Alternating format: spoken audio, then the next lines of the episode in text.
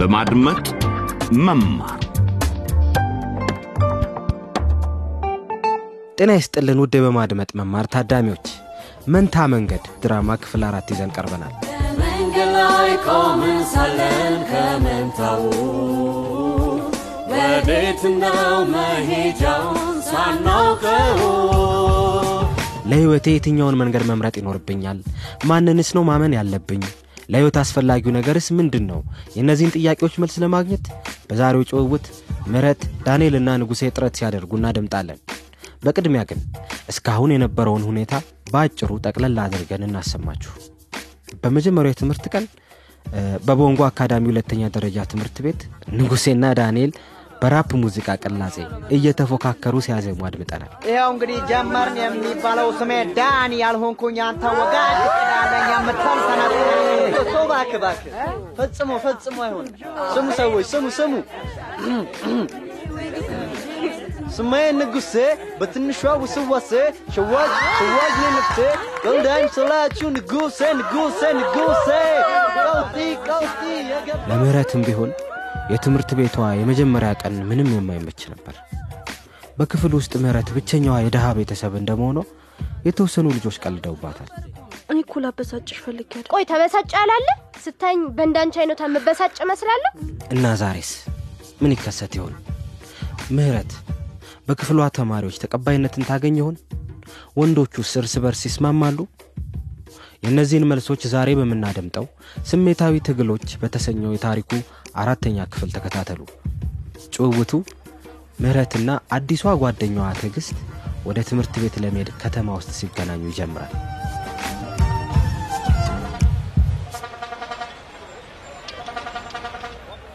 እንዴ! ምህረት፣ wow! አንቺ በጣም አምሮብሻል። እስቲ እስቲ ቀሚስ፣ ወይኔ! ሌላ ሰው መስለሻል። እባክሽ የትምህርት ቤት ዩኒፎርምሽን የገዛሽው መቼ ነው? በለው አዲሱ የጸጉር አሰራሽም በጣም አስገራሚና ማራኪ ነው። እስቲ ወደድሽ? እንዴት ያምራል! እኔ ሳስበው ሳስበው ክፍላችን ውስጥ ያሉትን ወንዶች በሙሉ ልታሳብጃቸው አስበሻል መሰለኝ። ግን ለአድናቆትሽ ያመሰግናል። በዚህኛው አውቶቡስ እንሂድ። በእንደዚህ አይነት ከርካሳ አውቶቡስ እንዴ ምህረት ከየትኛው ፕላኔት ነው የመጣሽው? እባክሽ እንደውም ይኸውልሽ፣ አየሽ፣ ተመልከች፣ የምንሄድበት አውቶቡስ ይኸው እየመጣ ነው። አይደል? ዝግጁ ነሽ? በይ እንግባ። እንዴ ትዕግስት፣ አውቶቡስ እኮ ከአፍ እስከ ገደፉ ሞልቷል። ኧረ እባክሽ ግቢ፣ ችግር የለውም። ሰዎች እስኪወርዱ ድረስ እንቆማለን። እኔ የምልሽ ሹፌሩና ረዳቱን አየሻቸው? አያምሩ? ምናቸውም አላማረኝም እባክሽ። ያንቺ ደግሞ ለእኔ ነው ሆነ ዱርዬ ነው የሚመስሉት። ኧረ ቀስ በይ አንቺ ልጅ እንዴ እንዳይሰሙሽ። ትዕግስት እ ረዳቱ የመጓጓዣ ሂሳብ እንድንከፍል እንዴት አልጠየቀንም? እኛን አይነት አድርጎ አለፈና ከሌሎቹ ገንዘብ ሰበሰበ። ኧረ እባክሽ። የምር ምንም የማታውቂ ነሽ መሰለኝ። ይኸውልሽ ረዳቱ በጣም የቅርብ ጓደኛዬ ነው። ብዙ ማወቅ ያለብሽ ይመስለኛል። ከገጠር ቀጥታ ከተማ እንደወረድሽ አይነት ነገር ነው እሱ።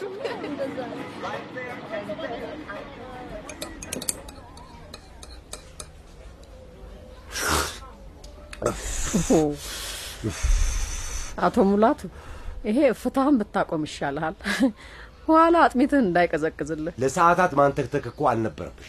ምህረት በዛ በትምህርት ቤት የደንብ ልብሷ ስትታይ በጣም ታምራለች አይደል? የደንብ ልብስ ለበሰችም አልለበሰችም ምህረትዬ ቆንጅዬ ናት። ለማማር የደንብ ልብስ አያስፈልጋት።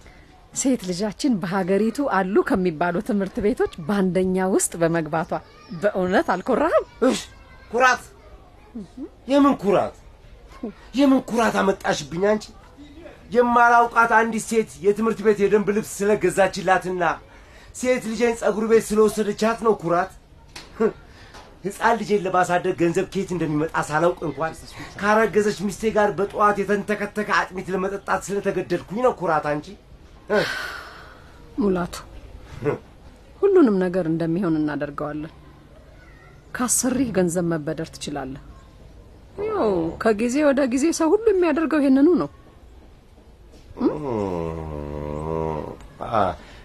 እኔ ሌላ የተሻለ ሀሳብ አለኝ።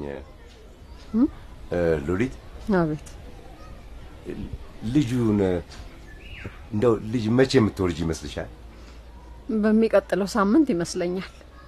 ለምን ጠየቅከኝ? አ፣ እም፣ ይህንን መናገር ባልፈልግም እንደው ልጁ ለሌላ ሰው ወዲያ ብንሰጠው የተሻለ ይመስለኛል።? አዎ አይሆንም፣? አይሆንም። ምን ማለት ነው? አይሆንም፣ በፍጹም አይሆንም። ሙላቱ ያንን ማድረግ አትችልም፣ አልፈቅድልህም። አፍሽን ዝጊ! አፍሽን ዝጊ! አንቺ እቺ የማትረቢ ምን አይነቷ የማትረባ ሴት ናት?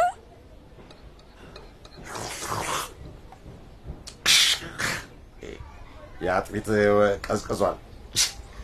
በዚያ ላይ ደግሞ አይጣፍጥም። እኔ ሌላ ቦታ ወጣ ብዬ ብቀማምስ ነው የሚሻለኝ።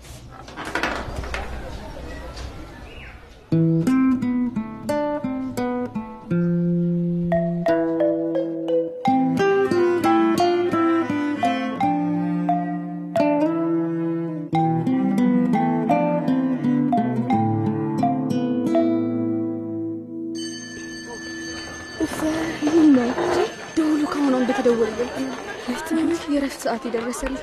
እንዴ ምረት ትምህርት ሁሉ ገና ከሆኑ ነው የሰለቸኝ። ጉድሽና እንዴት ልትሆኝ ነው? የባዮሎጂ መግቢያ የፊዚክስ መግቢያ የኬሚስትሪ መግቢያ። ወይኔ እንዴት ያስጠላል!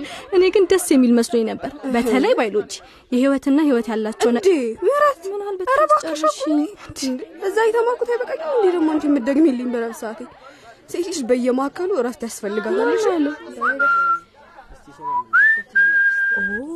የሆነ ሰውን ትኩረት እንደ ሳብሽ ይታየኛል ምረት ነግሬሻል ነበር ወንዶቹን ሁሉ ጉር ልጣፈይባቸው ነው ይቅርታ ይቅርታ፣ ምረት ላናግርሽ እችላለሁ? ማለቴ ለብቻችን። ለምን ለብቻችን? እኔ የምደበቅበት ምንም ነገር የለም። ኧረ ምረት እንዲገገማቱ ምን ሆንሻል? ይግባሽ እንጂ ዳንኤል ብቻሽን ሊያናግርሽ ይፈልጋል አውቃለሁ። የፈለገውን ግን እዚህ ፊት ለፊት ሊናገር ይችላል።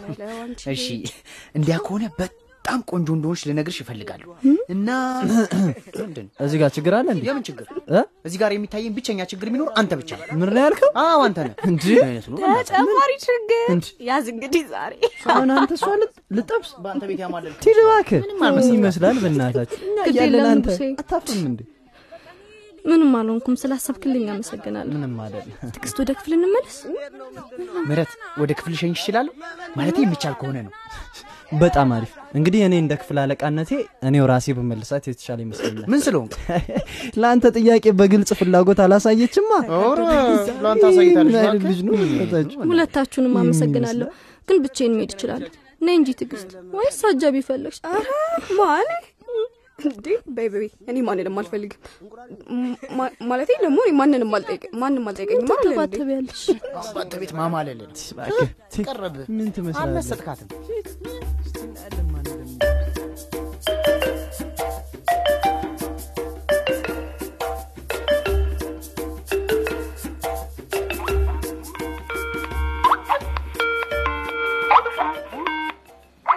ሄሎ ዳኔ፣ ሄሎ። ትሰማኛለህ? አባትህ ካሳው ነኝ። አዎ አባዬ እሰማሃለሁ። ምን እባክህ እዚህ ሀገር ኢንተርኔት ፍጥነቱ በጣም ቀርፋፋ ነው። ይሁን። የካሳውን ስርወ መንግስት ወራሽ የውጭ ሀገር ልምዱ ምን ይመስላል? እባክህ ንገረኝ እስቲ። እባክህን አባዬ ይህን ነገር አቁም። እኛ ስርወ መንግስት አይደለንም አልኩህ አይደል እንዴ? አይደለንም። አዎ የአባትህ ስም ግን ይዛል። አይደለንም እንዴ? ካሳሁን የተከበረና ገናና ስም ነው። አውቃለሁ። እዛ ባለህበት በኪሲምባ የእኛን መልካም ዝና እያጎላህ እንደሆነ አስባለሁ። አዎ አባዬ ልክ ነው። ግን ጥሩ እና እንዴት ነህ ታዲያ? ሁሉም ነገር መልካም ነው አባዬ። የቪዲዮ መቅረጫ በመጠቀም ክፍልን ልታሳየኝ ትችላለህ? ኧረ አባዬ እንዲህ የምከፍልበትን ነገር ማየት እፈልጋለሁ። አባዬ ይቅርታ፣ አሁን ላሳይህ አልችልም። ምክንያቱም ክፍሉ አልጸዳም። አንተ ሰውዬ አሁንም እንኳን ትንሽ አልተለወጥክም። እኔና እናትህ እዚያ የላክንህ ኃላፊነት እንዴት ሊሰማ እንደሚችል እንድትማር ነበር። አውቃለሁ አውቃለሁ። ይኸውልህ ይህን ሌላ ጊዜ ልናደርገው እንችላለን። ክፍሉን እንደማሳይ ቃል እገባልሃለሁ፣ ግን ዛሬ አይደለም። ይሁን፣ ጥሩ ነው። በግማሽ መንፈቅ ዓመቱ መጥቼ ልጎበኝህ እየተዘጋጀው ነው። አባዬ አንድ የሆነ ነገር ልጠይቅ እፈልጋለሁ።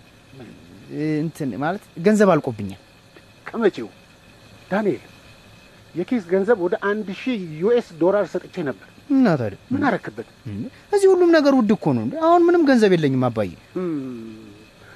እሺ ይሁን፣ ግን የገንዘብ አያያዙ መልመድ አለብህ። እሺ ዳንኤል፣ ቅዳሜ ጥቂት ገንዘብ እልክልሃለሁ። ቅዳሜ ነፃ የሚሆነው በዚያ ቀን ብቻ ነው። እና ስራ እንዴት ነው? እንደተለመደው አሪፍ ነው?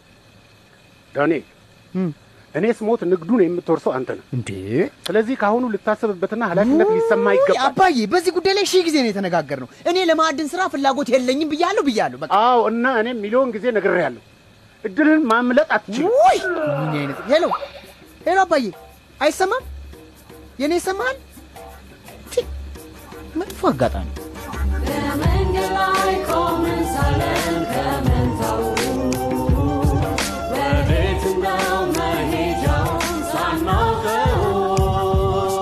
ንጉሴ እየተረበሸ ቢሆንም ስለረበሸው ነገር ለአባቱ መንገር አልፈለገም።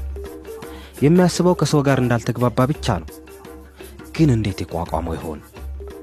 ዳንኤል በበኩሉ በእርሱና በንጉሴ መካከል ፉክክሩ እንደተጀመረ ስለተሰማው ቤት እንደደረሰ ለጓደኞቹ በቪዲዮ ዘገባው ቁጣውን ሊያስተላልፍላቸው ወስኗል።